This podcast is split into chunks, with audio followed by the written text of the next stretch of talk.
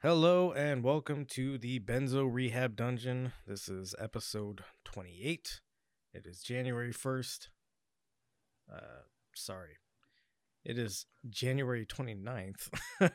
I wasn't going to correct you. I was looking at the date the wrong way on my computer. It is January 29th, 2021.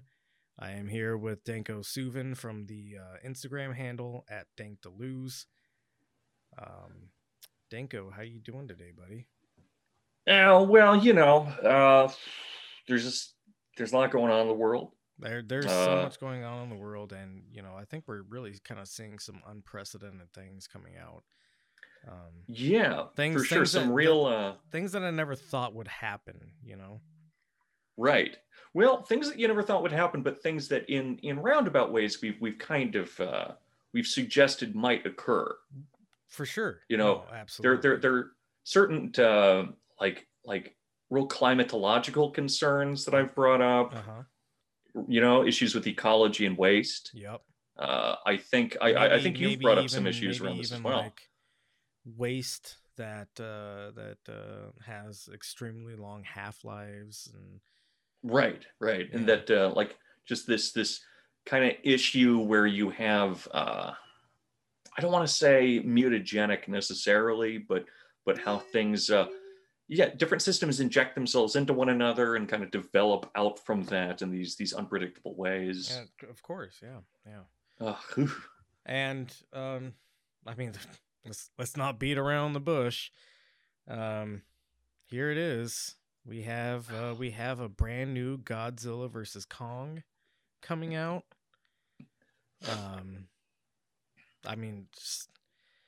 We don't have to go through the whole thing, but it's visually impressive. I haven't seen it yet, to be honest. This is our only chance. Yeah, it's pretty amazing. Yeah, I told you about it, and you said I don't want to ruin the reaction I have to it by watching it ahead of time. So we specifically waited for you to watch it here. Look at how big that monkey is.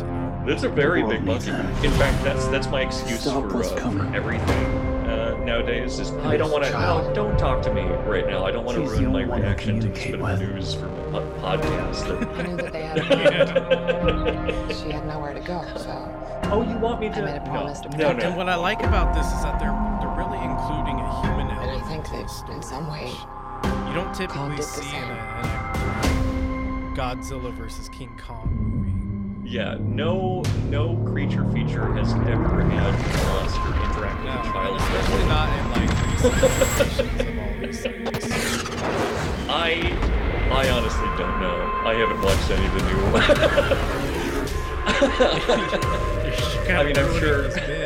of the new ones. I'm sure. I'm not gonna lie, man. We had a bit planned, and you kind of shit all over it. You gave away the punchline already. Yeah, that's fair. Yeah. No, I ruined it. You ruined it. We ruined everything. I think we did great. We aren't liars, I think, is the problem. We're liars in our own way, but not in this way. I don't think it went badly. I think, you already announced that there's the King Kong trailer, Godzilla Kong, and we built up to it like it was going to be something that matters. And then we treated it like it didn't, because it doesn't. Hey, but let's move on to something that does matter, which is Armie Hammer's estranged wife, Elizabeth Chambers, makes first comment about cannibal allegations. Quick question on that, though, because these things connect. They don't seem like they do, maybe, but it might seem obvious at first, but the longer you think about it, the less obvious I think it gets. Okay. Armie Hammer, is he a Godzilla or a King Kong guy? Looking at him, he looks more like a, generic guy. Yeah, so he's both. He looks pretty generic. He's either or. I like this headline because, you know, Armie Hammer's estranged wife, Elizabeth Chambers, makes first comment about cannibal allegations. The comment is her responding to an Instagram post with the words, no words. That's it. That's her breaking her silence. You know, I had originally intended this to like go on for a little bit longer, and then I'd be like, oh shit, this is for my entertainment news podcast. Oh. I think we shot that in the head before it even like had a chance to exist. Question about the Armie Hammer thing, because I guess I have a lot of these. I'm okay. Very curious about it. Go ahead. I have no idea who he is. Yeah, right. That's the first question, is who is Armie Hammer? And second is, he's just talked about like wanting to eat people in like a fetishistic way, right? He's not like eating people. I actually expressed this to a friend earlier who stumbled upon a weird diaper fetish group accidentally. Accidentally. So there's this rule that I have about furries. Okay. Mm-hmm. And the rule is, not every furry has fucked a dog, but every furry has wanted to fuck a dog, right? Okay. I thought you were going to say you like furries until they engage in politics. No. I don't care about that. They can do that as much as they want to. It's their right. Okay. That's fair. And then, you know, the diaper fetish thing that our friend, this is a mutual friend of ours actually, fell into. She found a bunch of troubling things about like people who aren't quite of age to engage in sexual activity. And I said, you know, the same rule applies, that, you know, everybody who's into a diaper fetish hasn't necessarily done that with a child, but they've wanted to do that with a child at some point. It's kind of baked into the cake of that fetish, you know? I don't know. I have a problem with that, because I think that you can read that fetish in one of two ways, right? I mean, there's the old diaper users. I wasn't even going to go that way, but yes. So there's three ways, right?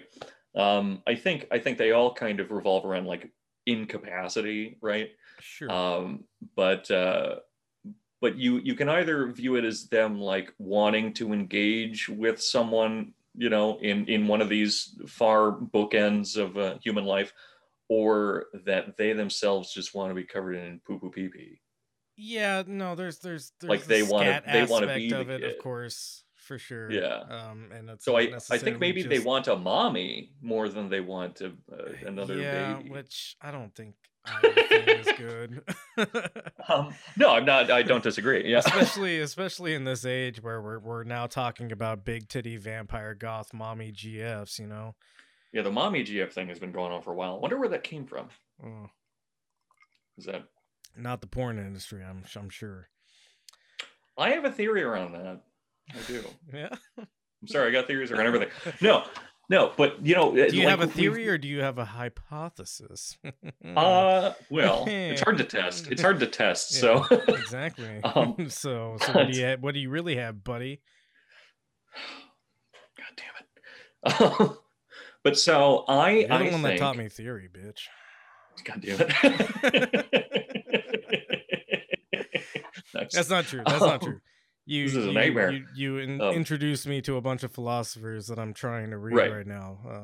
I already was this brain broken. That's fair. But you know, this does connect to some previous stuff that we talked about on the podcast, being like the algorithmics and stuff, and like that controlling our life. But I think that what happened isn't that like psychoanalysis is right about like people wanting to like the whole Oedipal complex thing. Sure. I don't think that's necessarily the case. I think that people like pornographers think that that's true. And yeah, because they think that about how people think. It's like a self-fulfilling prophecy sort of thing where people think that there's like a weird Oedipal complex, so they make content based around that Oedipal complex, and then that draws people in, because it's like every other porn suggestion is step sis, step bro, step mom sort of stuff, right? And it's like, none of these people are unattractive, and it's not like you don't want to see them take their clothes off. So it like keeps like, and then like, since that's half the content you can click on, it keeps like fulfilling itself because you click on it. Right. Just because you need to like beat your dick or whatever. And then it like perpetuates in that way. Yeah. And it's based on a totalitarian symbolic regime, right? Like, this is what all this stuff is. And that's kind of what like Deleuze and Guattari's problem is largely with like psychoanalysis, is this totalitarian regime of understanding the human psyche. Uh-huh. But people see this stuff on the screen, like even before it became a really big thing. And they think, even while they're resisting it and being like, I don't like that, but it has something that I like. And I also think that like, well, I guess a bunch of other people like that. And so I guess maybe I can interact with it. And so it explodes. And the fact that nobody likes it, except for this small sliver of the population, and everyone thinks that everyone else likes it, makes everyone get exposed to it. And that's exactly how algorithms work too. Yep. Like these generative adversarial things. Well, it's just like how I've never read a bit of like weird fantasy romance shit, but know about it for high schoolers, but the fact that I clicked on enough of that content to right. like intentionally poison my own metadata. I now, still to this day, like months after I stopped clicking on that kind of content, still receive ads for that kind of content. Yeah. And these algorithmic networks are all built on the same kind of 3-point schedule and mode as like Lacanian and Freudian psychoanalysis is, just because that's a really easy way of understanding like how symbols interact with one another and how logics work. Yep. And so because you have like these two things mirroring one another in such like complete way, you have them working kind of the same way. Mm-hmm. And so while psychoanalysis doesn't work for people very well, usually it works really well for systems that people build. It sure does. And so what it does is it leads to this hilarious loop where, because it's hyperstition. Yep. Where because we think that psychoanalysis is real, even though it's not, we make it, we use it. And then by using it, we make it real. And so no one wanted this stuff before, which is why now everyone's going to want it. This is going to seem like a really random intro to the subject that we're probably actually going to talk about today. Armie Hammer. What's that? Armie Hammer. Oh, yeah. Armie Hammer. No, the hyperstitious object that is the stock market. Yes. Hey. Nice. So let me go ahead and pull over the set of links that I actually had for this. Speculate about this, buddy. First off, I don't want to say that what we've talked about previously on the podcast was like proven and complete theory, like over the last couple of days. In regards to the stock market and how valuation works, and crushing hedge funds by mass small endeavors, No, none of that is stuff that we've really said, I guess, outright.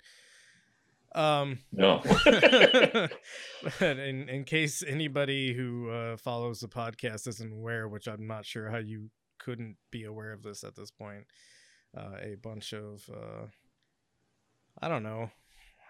How do we want to describe Reddit? Because I don't have any positive view on Reddit. I think the best description I've ever come up with Reddit is, it's like an obscure reference to something. Oh, what is it? Oh no, it's just a friend of mine was talking to me about how so. In the Warhammer 40k universe, there's Slaanesh. Okay, yeah, this is not gonna work. Yeah, there's Slaanesh, and Slaanesh is a construct that magically appears because a bunch of elves were having like a weird, sick orgy for a long time, right? Oh, and so like what Reddit is a bunch of weird people you don't want to fuck, and you don't want to be you don't want to allow to fuck either, like you just I was just gonna call them the stinkies. So so Reddit is a bunch of people who you don't want to fuck and you don't want to allow to fuck either, like no fucking should ever occur with a Reddit person. What they've done is they've created something out of like a just willing it into existence sort of thing. Right. We're not a eugenics podcast, except for on the 3 points, which is that Redditors can't breed anymore. Mm-hmm. Also, not going to say what to do with them, but, you know, Italians, kind of an issue. I've already expressed myself with this. Lastly, that these clones of Emperor Hirohito that we have, we need to do something with them. Hopefully more of them. More clones. Something's got to be done with these clones of Emperor Hirohito.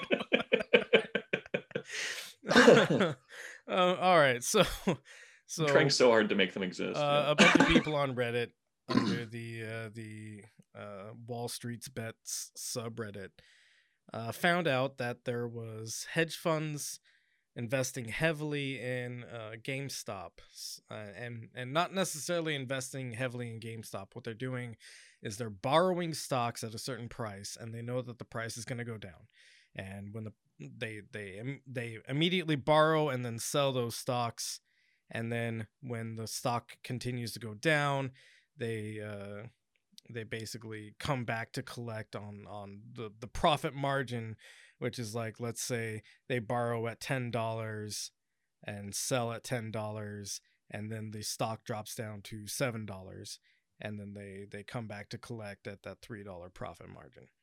And oftentimes, actually, stock shorting can force downward pressure onto these stocks.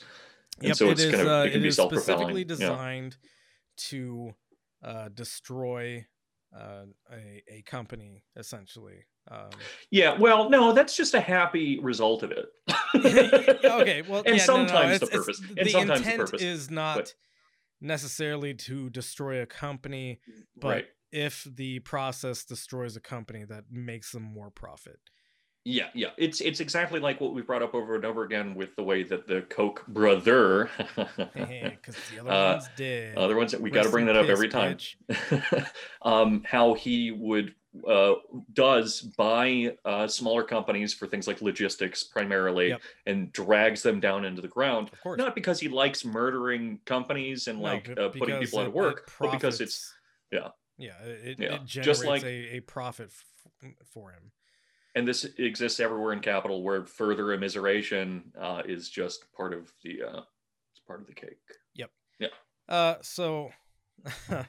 A bunch of people on our Wall Street Bets figured out that this was happening with GameStop, and that people think that this happened within the last couple of days. This is actually a much more long-term thing than that. This is something that people noticed months ago and started investing in, with the understanding that this Friday, so today, the 29th of January, these hedge funds would have to make good on whatever their borrowing terms were for the stock. So there were some ups and downs over the last month or two, with the stock kind of fluctuating in and out of like, oh shit, is what we're doing a good idea? And then a bunch of more wealthy people kind of jumped onto the thing, I think, is what really helped the situation out.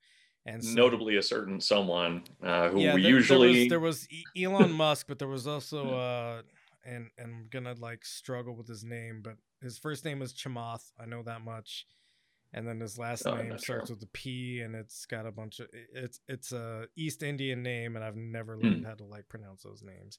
That's fair. Anyway, I can look it up real quick. While you look that up, quick thing. Chamath Palihapitiya, I think. It's too small on the screen, and I don't want to seem like a racist. No. Palihapitiya.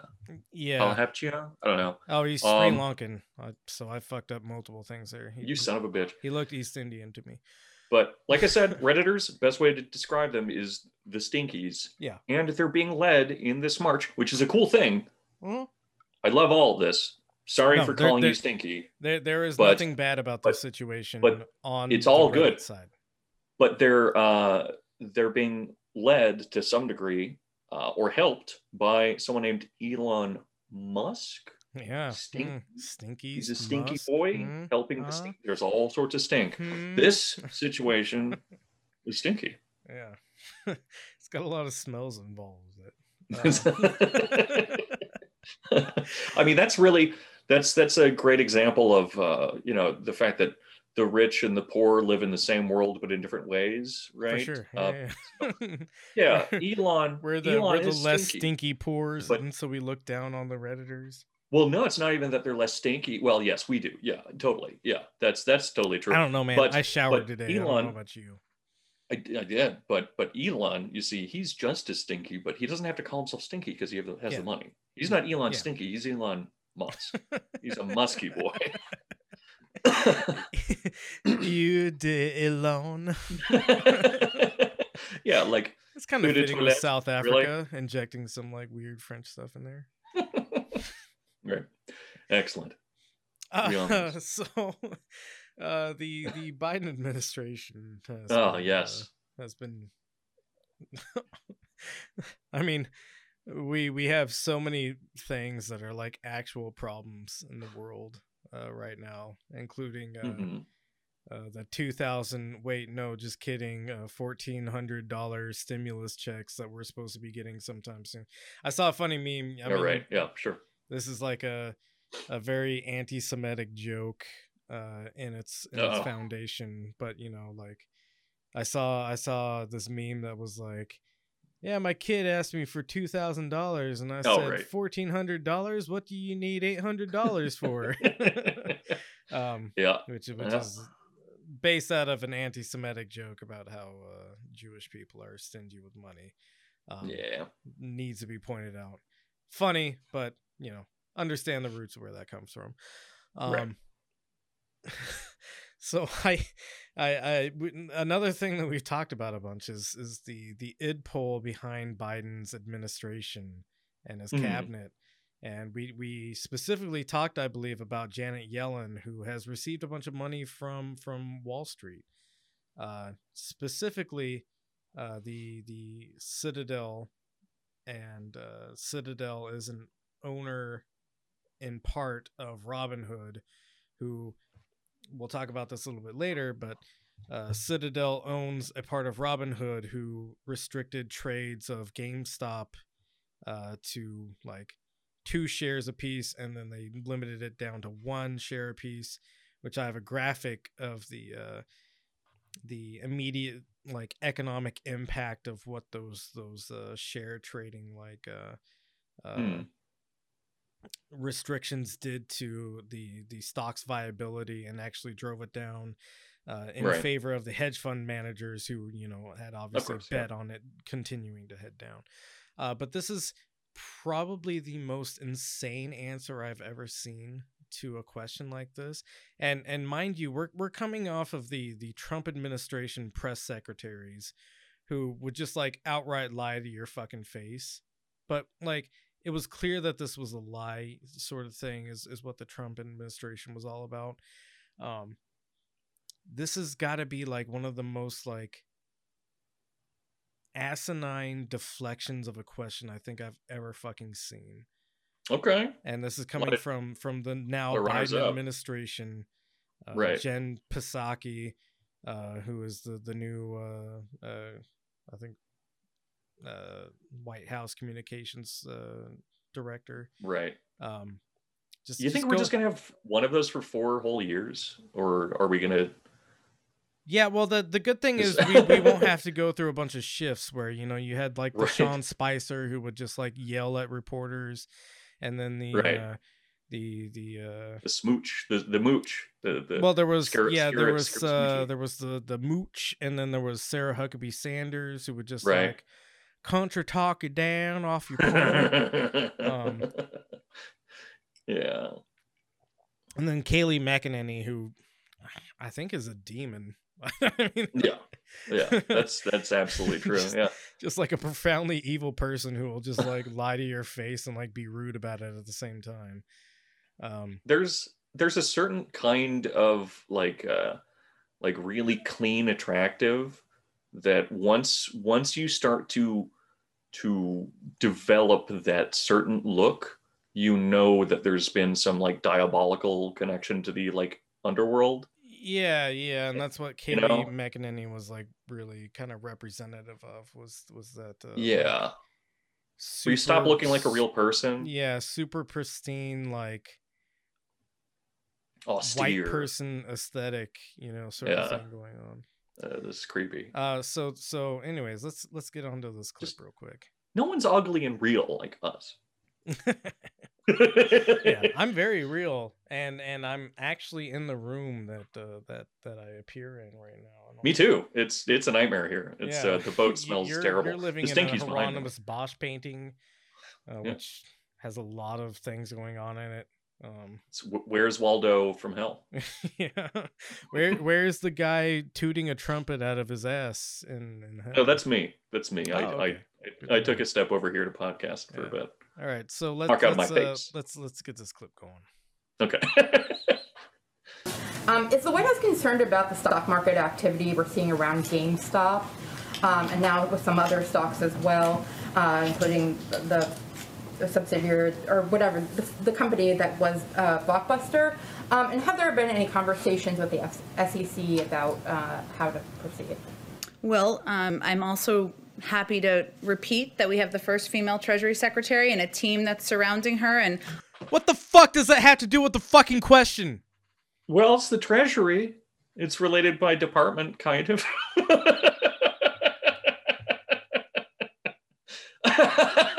That's awesome. That's really good. Does she continue on? Yeah, I want to know. No, this is halfway through the clip. I just really felt like in my gut that at that point I needed to shout about something.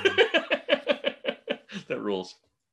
Often questions about market we'll send to them, but our team is, of course, our economic team, including Secretary Yellen and others, are monitoring the situation. It's a good reminder, though, that the stock market isn't the only measure of the health of our economy. It doesn't reflect how working and middle-class families are doing. Got it. As you all know from covering this, we're in the midst.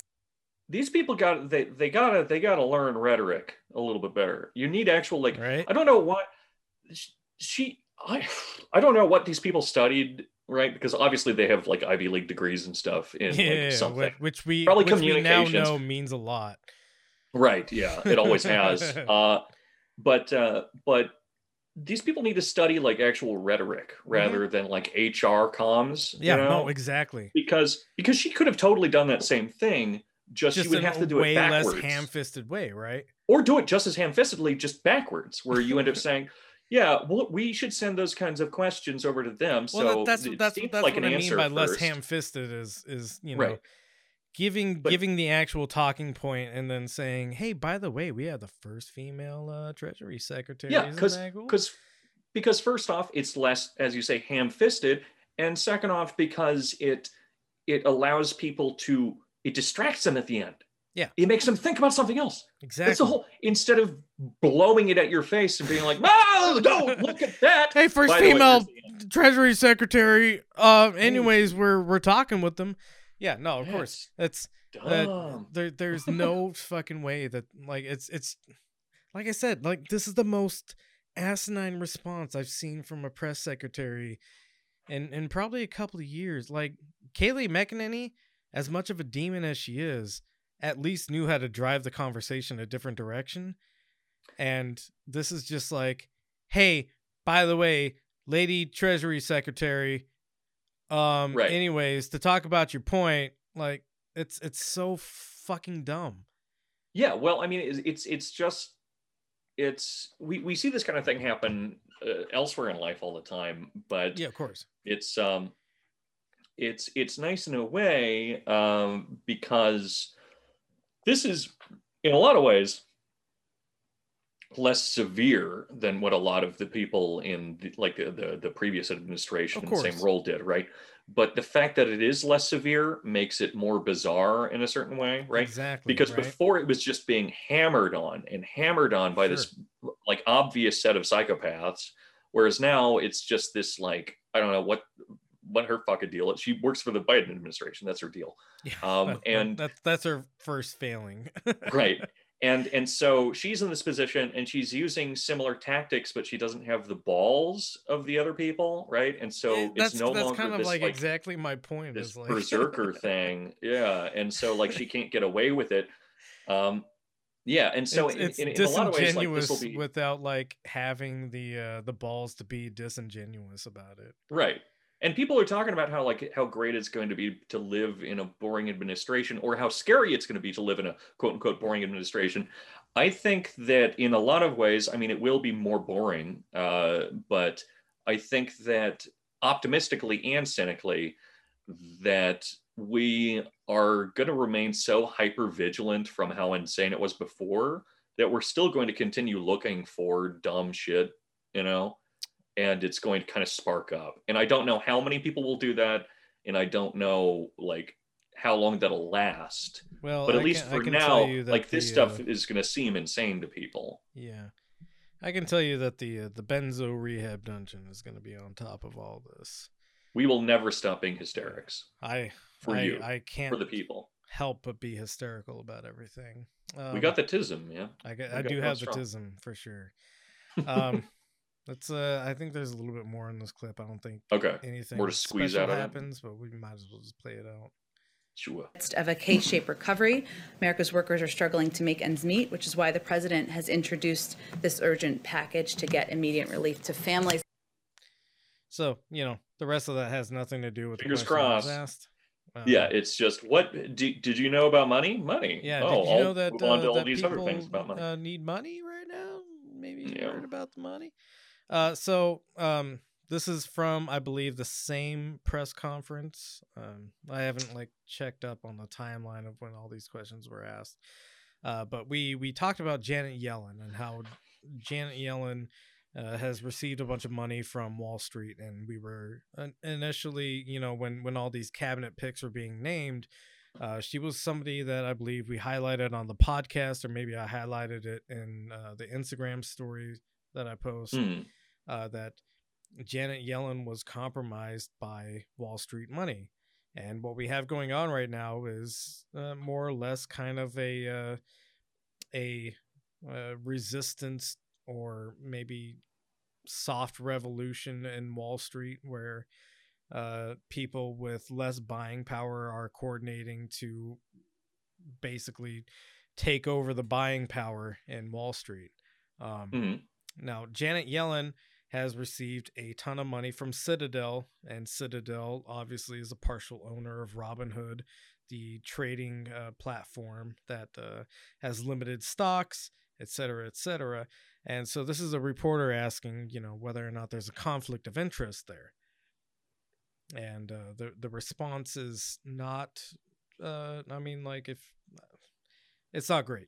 You did mention, I believe, yesterday that the Treasury Secretary is monitoring the situation and she's kind of on top of it. There have been some kind of concerns about her previous engagements with Citadel and speaking fees that she has received from Citadel. Just so we have an accurate number here, the amount of money that she's received from Citadel is like $810,000. That's good. So like almost $1 million from Citadel.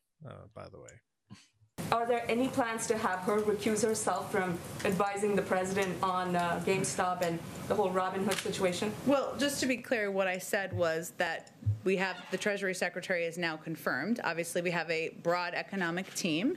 The SEC put out a statement yesterday that I referred to, but I don't think I have anything more for you on it other than to say, separate from the GameStop issue, the Secretary of Treasury is one of the world-renowned experts on markets, on the economy.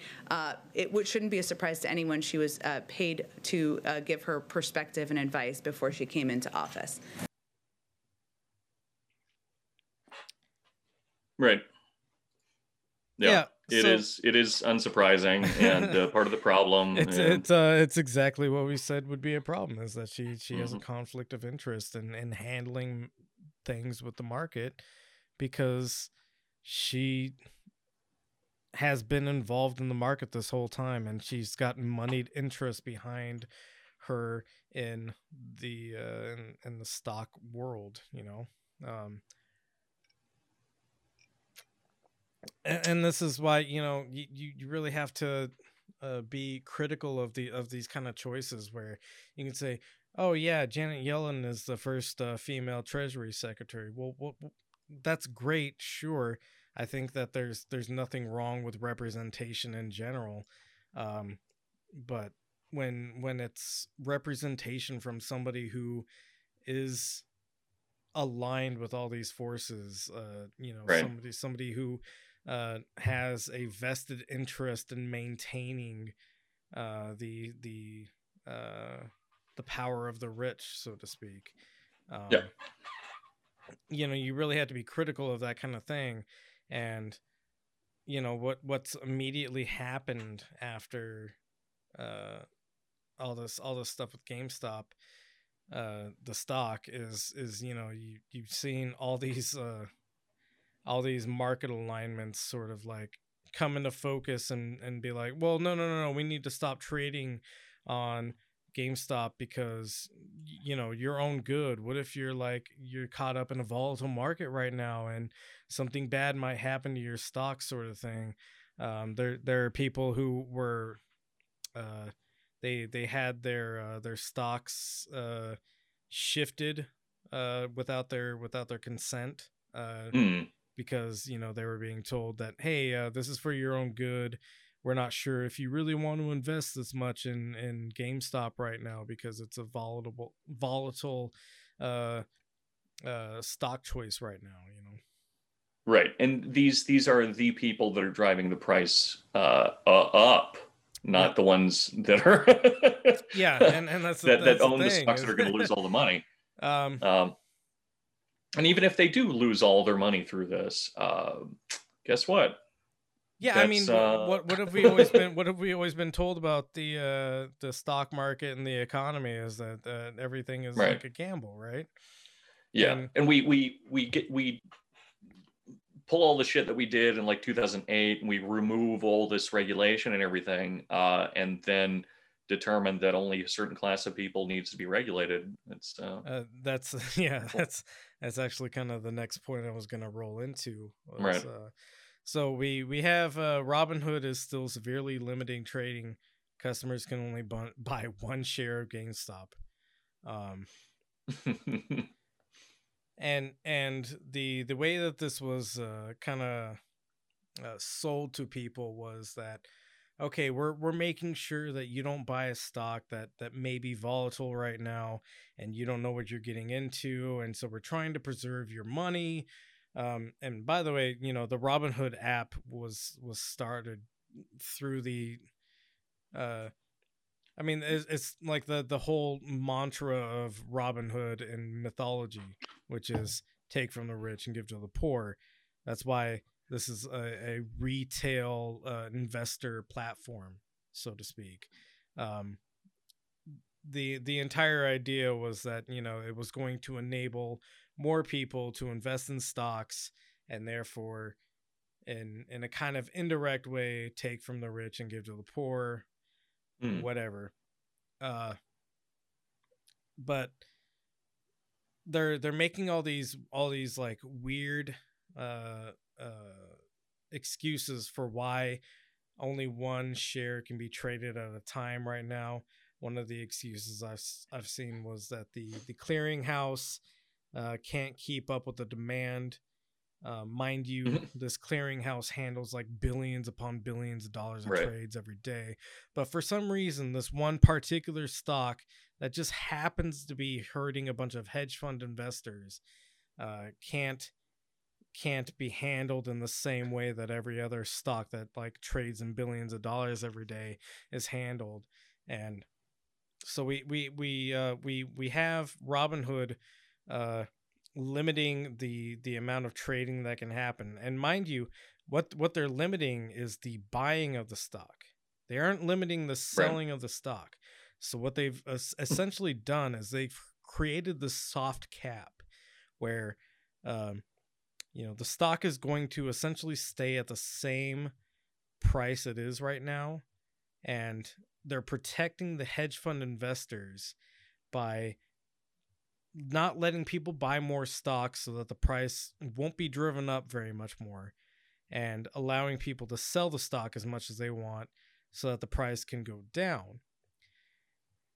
I have a very helpful graphic, actually, for this. I like graphics.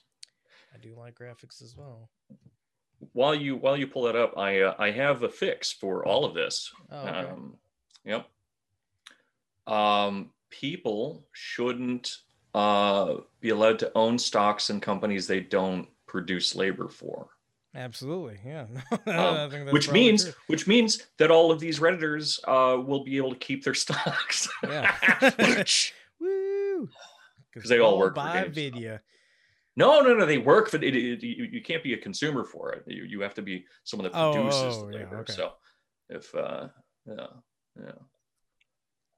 so employees should own their companies. This graph here shows where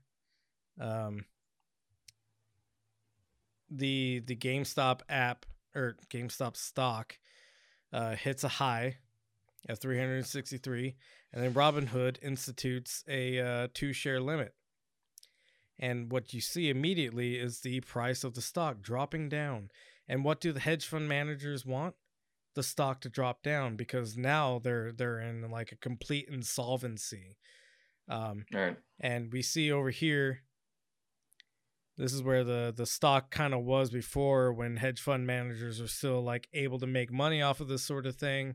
And we see an almost immediate return back to where the hedge fund managers can still profit off of this. Right. And, you know, we have these accusations of collusion running around about like, okay, so, you know, our Wall Street Bets has colluded against this stock. And so that's actually illegal because collusion isn't allowed on the stock market in this way. What is a fucking hedge fund? Right. A hedge fund is literally a collaborative effort between a bunch of moneyed interests to make a bet against a failing company and then profit off of that failing company. Right. The basic idea that a bunch of people on Reddit saw this happening and then, you know, spread the idea that, hey, we could probably profit off this if we invest in it. That is 100% how the stock market is supposed to work. That is right. How the stock market actually works. And it's proven in the fact that it's given them returns on this bet. So the idea that this is somehow collusion is insane, given the fact that you have hedge funds, which are already like a conglomerated movement of moneyed interests. And then you have, you know, the apparatus of the media, which, you know, there's plenty of investing shows on, you know, various networks that'll say, hey, now's a good time to buy such and such stock. Like, how is that any different than putting out a post on a Reddit or a subreddit and saying, hey, we should buy this stock, it'll help us? Yeah. There's no difference between those things. It's collusion either way. You can't argue that like some guy on national news media is able to say you should buy this stock and then have people profit from that while saying that some person on Reddit can't make a post saying, hey, we should buy this stock and you can profit off it. Right. Yeah. The only difference being that one type of collusion ends up bolstering and funding people's 401ks and their pensions and everything, and one of them puts money into people's hands that need it right now, which is probably the way that this money should be moving in a lot of ways anyway. Shit, right. Right. And honestly, the amount of people this last year that have lost their pensions or access, at least for now, to like their 401ks and things like that. Yep. You know that's actually in my own job. That's part of the budget consideration. Why I had to take such deep budget cuts is because parts of our pension are funded through stocks, and you know, certain stocks went down, and you know, we had to adjust for that, and so, you know. Yeah, it's it's bullshit. It's all fucking bullshit. It's a nightmare. So, you know, the other thing I'd like to talk about is the call for regulation. Now that's all of a sudden propping up. Shocking. That's insane. And how harmful that regulation actually is. Right. And you know, we have the fakest progressive to ever call themselves a progressive, Elizabeth Warren. Oh yeah, the credit card lady. I mean the person who wanted to, you know, do something good with credit cards for a while there. But yeah, go on. Yeah. So she's calling for regulation on this whole thing. Her last tweet, or her last tweet on the subject, I guess. Casino-like swings in stock prices of GameStop reflect wild levels of speculation that don't help GameStop's workers or customers and could lead to market instability. Today, I told the SEC to explain what exactly it's doing to prevent market manipulation. All right. So on a surface level, this seems like a good thing, right? Yeah. And the market needs regulation. Yeah. Of course it does. It's needed regulation for decades upon decades. Mm-hmm. And to now take the position that while people who are of, you know, less economic means are taking advantage of this system and essentially depriving all these hedge fund managers of the gains that they are used to getting, to take the position that now we need to regulate this is doing the work for the hedge fund managers for them, essentially, because they've already profited from this situation. And now what regulation would do is stop the reverse of that, stop the ability for, you know, concentrated efforts of poor people to take that money back. And we're, you know, we're talking about people who were profoundly affected by the economic crash of 2008. We're talking about people who's, you know, like, mostly, you know, if you're a millennial in this age, you know, your parents might have lost their house, or you were just like now coming into adulthood and you now learned that you had like no economic way to purchase a home and make a living in your life. I've talked before about how in 2008, because I was working in the housing industry, I had to join the Marine Corps because I was completely out of a fucking job. Right. So what you're doing is you're saying, oh yeah, now we realize it's a casino, so let's shut this down. Well, no, let the fucking rich people be in fear of the casino they've created. Let the poor people organize to keep taking money away from these people, unless you are also going to call for wealth redistribution. Don't regulate this fucking market. Yeah, I mean, I'm extremely mixed on that, but I see what you're saying. Yeah, I mean, I guess my end statement is just to return back to what I was saying before, which is that I think that we need to regulate it to such a point that only those producing labor for said companies are able to own stock, and then maybe some sliver of that can be dedicated to entering into something like an index fund, so people can actually use that for their pensions and things of the sort. So yeah, I mean, I think that responding to something like this with sudden regulation shows their hand quite a lot, and it's also ignoring the way that a lack of regulation has allowed in points like, you know, 1989 and 2000 for these giant peaks in the stock market that almost invariably lead to massive collapses and downturns afterwards. Absolutely. Yeah, of course, this is a casino-like system, and I don't think the answer is ultimately to, you know, deregulate or not to regulate, but it is telling that this is happening now. No. And I think that any kind of push to regulate should be followed up by an ongoing, continual, and fervent rush to regulate as much as possible going forward and forever, rather than just, okay, we should do it right now, and then we'll forget about it. And what you're talking about is, you know, the people who have like a labor investment into this is you're talking about the difference between shareholders, which is what an investor is, and stakeholders, which is what a laborer is. Somebody who has a invested stake in whether or not this company lives or dies. Right. And we agree completely on that point where, the stock should be limited to the stakeholder. And in very like offhanded sort of ways should be extended to the shareholder in investment terms.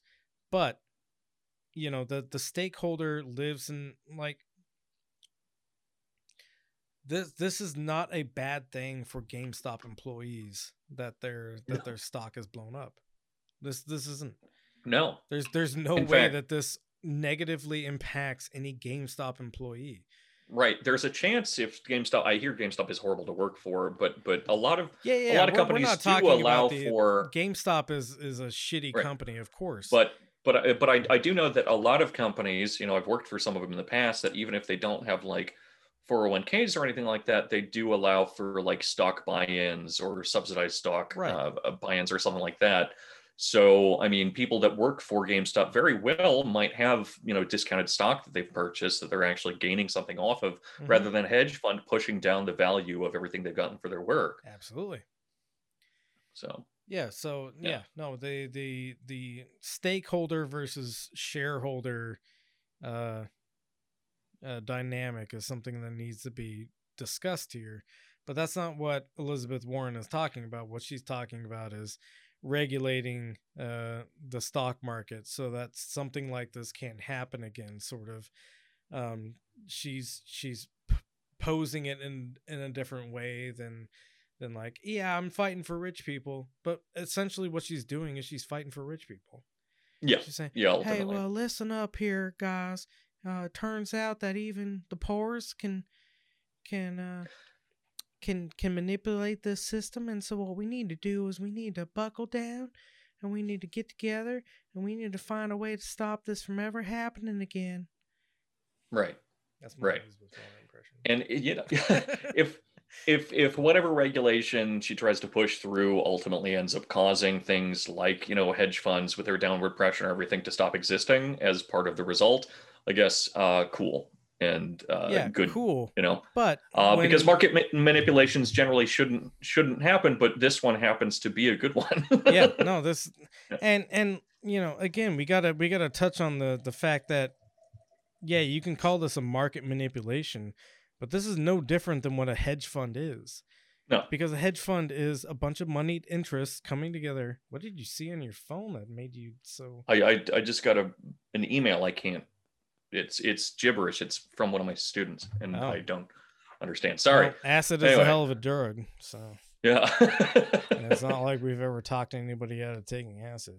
No, you have to assume some responsibility for whatever your students are doing that are making you see weird emails from them. We need we need workshop manipulation to stop. You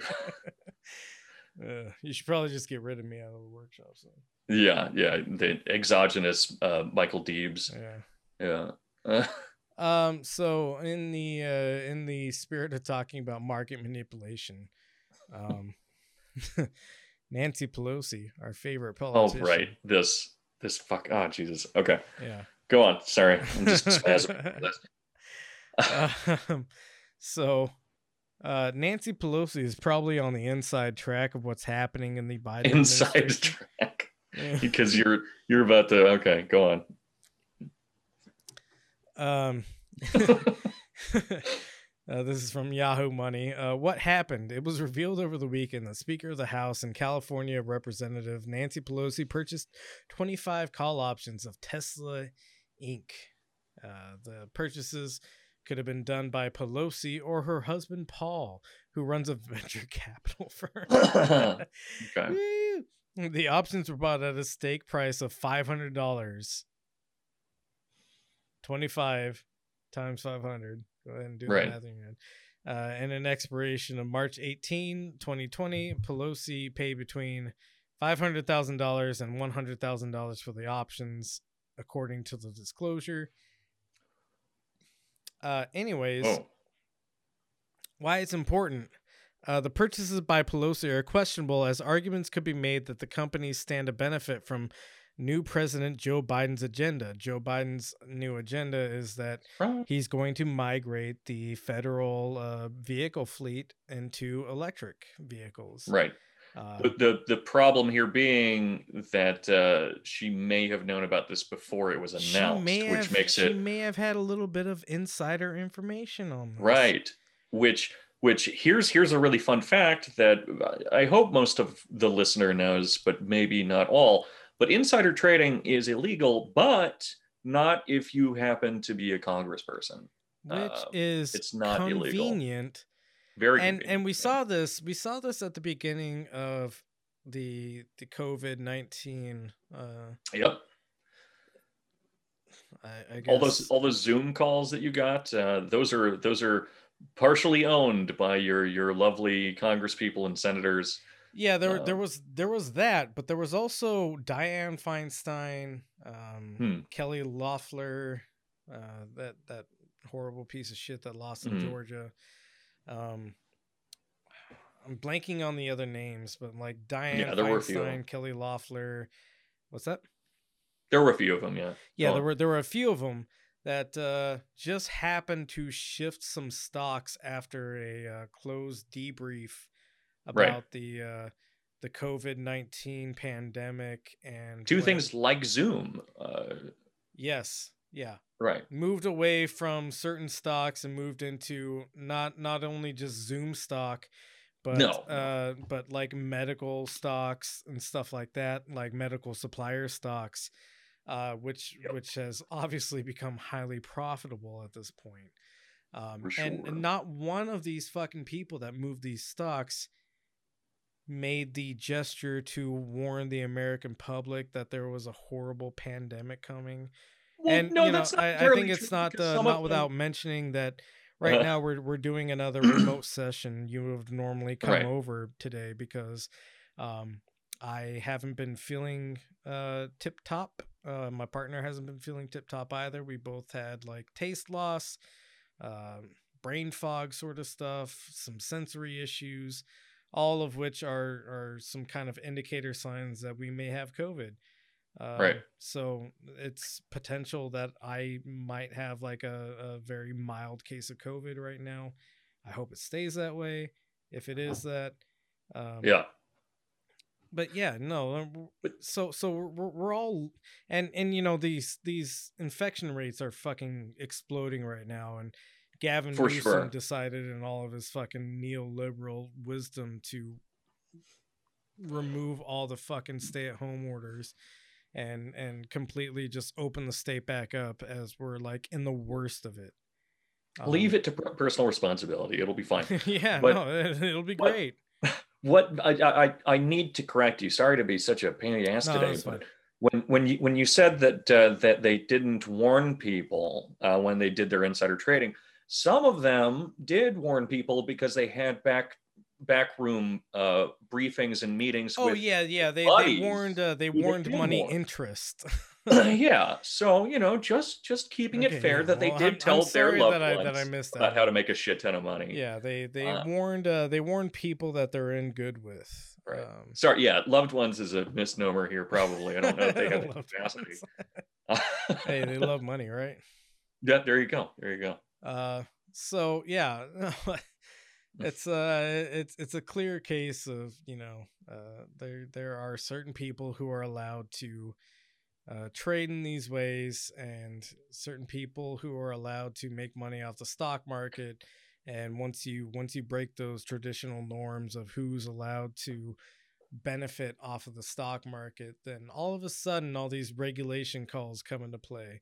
And that's why, you know, Elizabeth Warren, I don't think she, I don't think she's a bad faith actor necessarily. No. I think she's like, yeah. But I think the way that she acts is too naive for how much she knows about all this. Right. Right. Yeah, I mean, a snake doesn't necessarily want to bite you, but sometimes your foot will scare it for a second. Right. Yeah. The Elizabeth Warren snake emoji stuff. But yeah, I mean, that's one of the I mean, this is such a trope at this point in time, you know, that Americans are stupid and uneducated and stuff, but that is one of the convenient things that comes from people keeping people naive and stupid and uneducated is you know, who wants to figure this shit out? Yeah. Plus, naivety is really easy to kind of work with. That's something we gotta regulate this. Huh? Yeah, that's something I was thinking about the other day. Is economics are actually very simple in a lot of ways.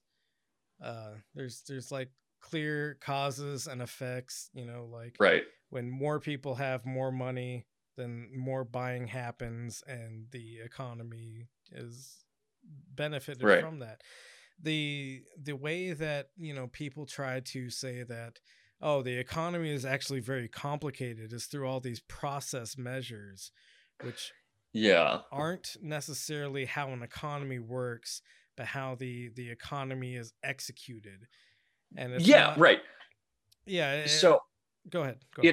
Yeah, I mean, like, so political economy is really simple because it's the only genuine representation of economy is right. Yeah. So when we're looking at like Marx and some of his predecessors, some of which he corrects, some of which you know, and then people follow him and correct some of his work, but like political economy makes sense because it's talking about where value actually comes from and what it does, and most of it happens to be, you know, stuff like what you just said.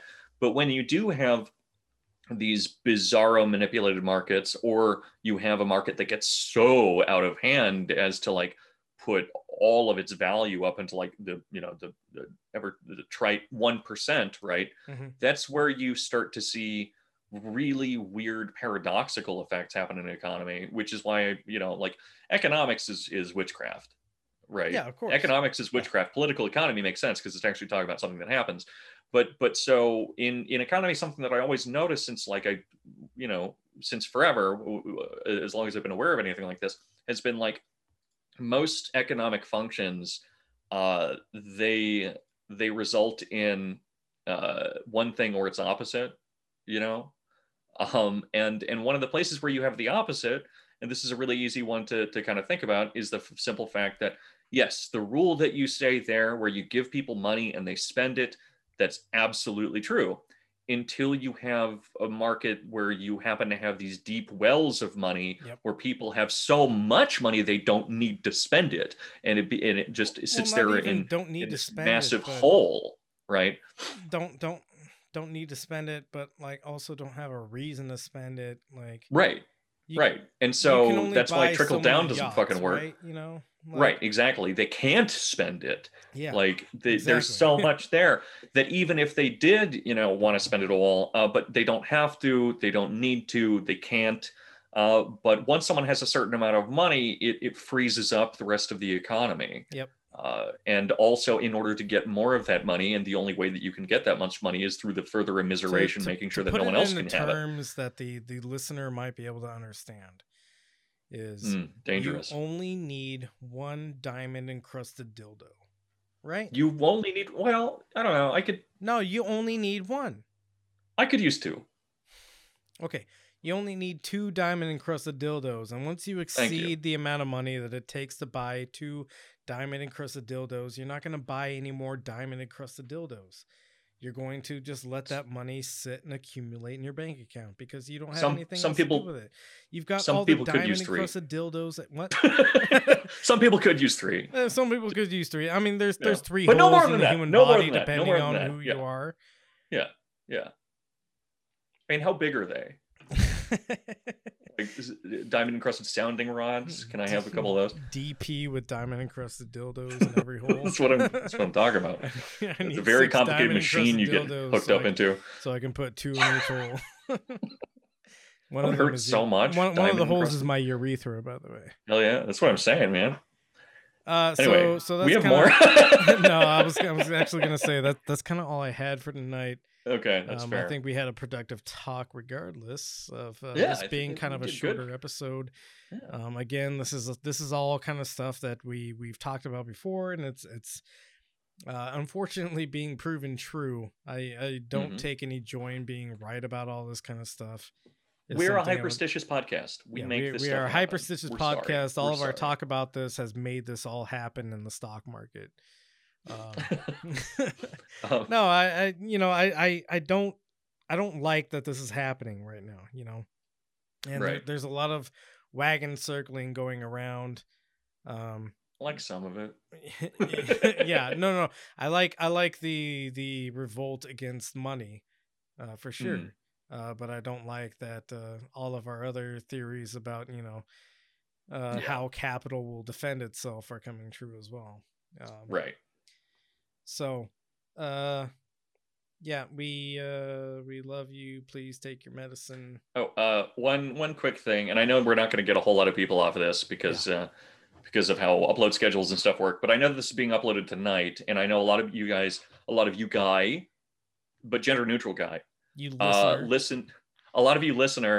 listen to this as soon as it comes out. And if any of y'all aren't aware of it, I do have an open workshop and seminar tomorrow morning. So January 30th at 11 a.m. to 2 p.m. PST. And we're talking about grief. There's all the details you will possibly need for it in the bio on my Instagram page at DankDeleuze. So I'm sorry, that makes you have to click at least 3 times. But I believe in you, you can do it. But that's totally, you know, without a charge or anything. We're just going to talk. We're going to hang out. We're going to talk about sad stuff. And I'd love to see you there. All right. Yep. And I'll be there as well. So to all the listener, please take your medicine. We love you, etc. And good night. Whatever.